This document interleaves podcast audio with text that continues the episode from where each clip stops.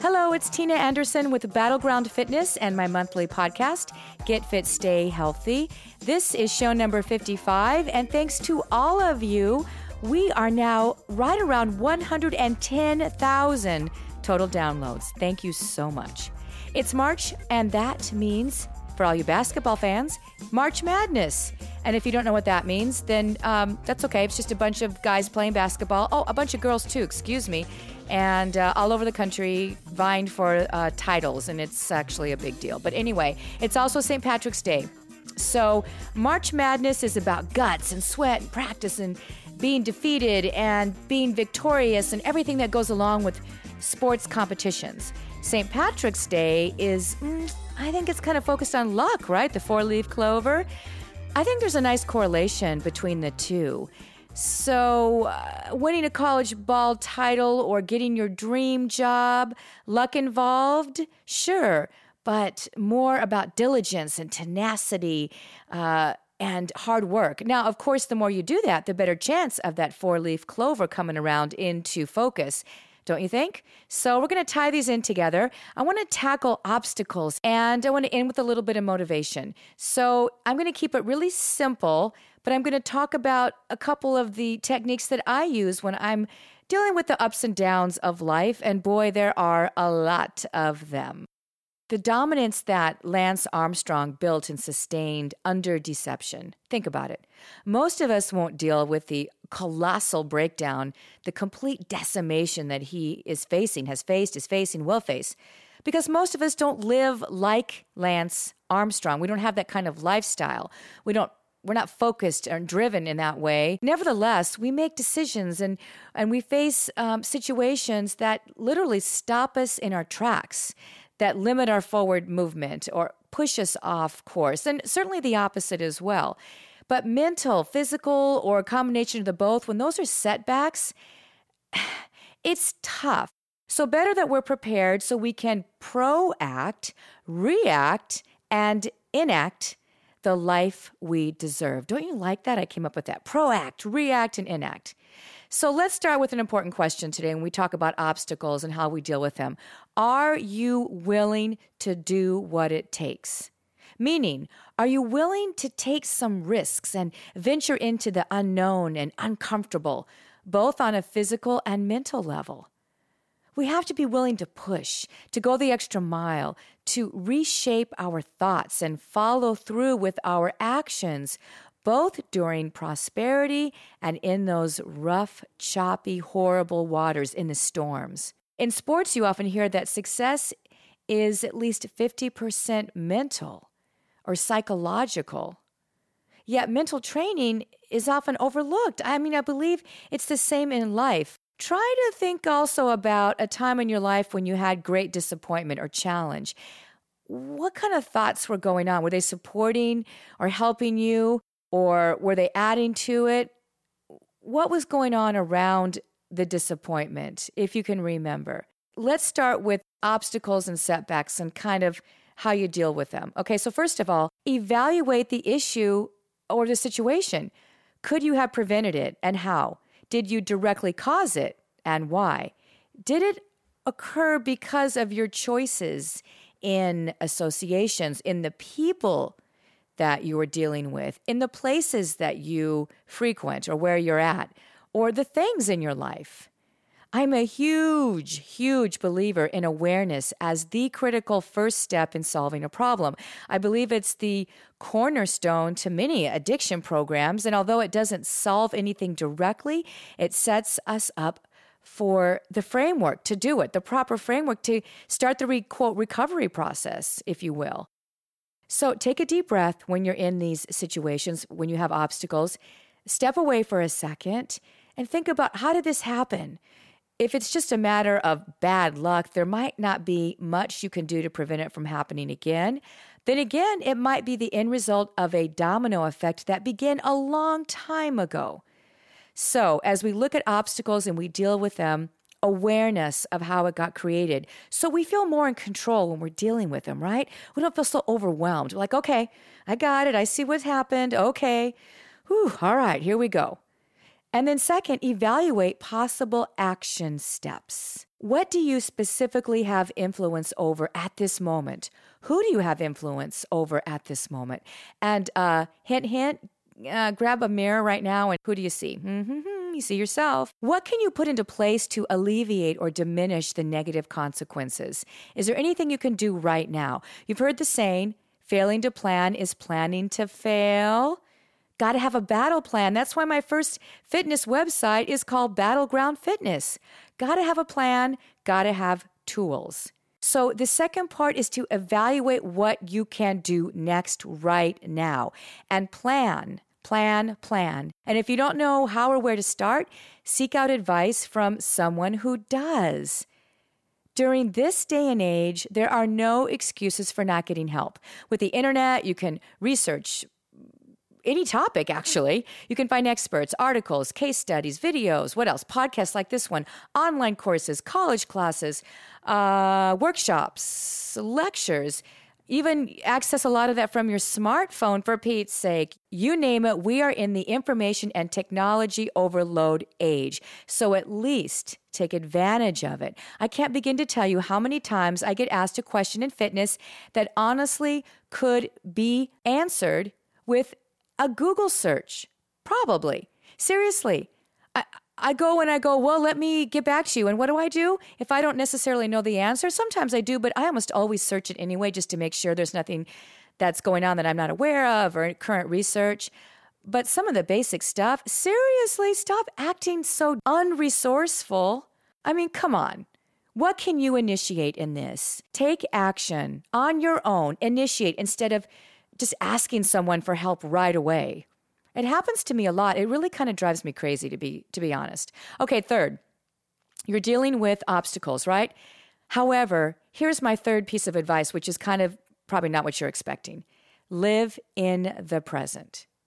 There's a wonderful karma saying about time and circumstance that reminds us to enjoy and focus on what we have and what we are doing in the moment. A bird eating a worm in a split second could change. That could change to a worm eating the bird, right? I'm sure you understand the significance. And trust me, the older you get, the more poignant that becomes. We are all in a cycle of life. Look up in the sky. There goes a bird flying through the sky, dropping down to grab a worm in a split second. And you know this in tragic ways.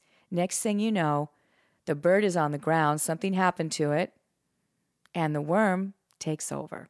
So when you're having a tough day, remember that you are still at least a bird. Does that solve a specific problem? No, probably not. Perspective provides insight and new ideas, stepping back, assessing the situation, and it gives you a break from the stress. It's important, and I truly believe necessary, to live a joyful, fulfilling life and to get through your obstacles. Actually, not only to get through them, but to tackle them, get rid of them, crumble them, knock them down, whatever, all of those things. Okay, fourth, and here's another one that's going to sound a little odd when you're dealing with obstacles. Release the hold button. Yes, even when you're in the midst of crapola, knee deep in it. In looking at wildly successful people, it's obvious in many cases that they were also wildly out of control in other areas beyond their known success. I mentioned Lance Armstrong earlier. Arnold Schwarzenegger, look at the Enron situation. Creepy, disgusting behavior amidst monumental levels of achievement. Now, I've written and posted and recorded on willpower several times. We don't have an unlimited amount, which is why it's usually futile to rely on it for major life changes. When someone puts all their efforts into specific goals and uses an inordinate amount of willpower to shake off everything else, like Lance Armstrong or Arnold or the Enron people, or even when Jimmy Johnson won all the Super Bowls. And I'm a Cowboys fan, right? But his life was kind of falling apart, if you look into it, when he was achieving all these major goals.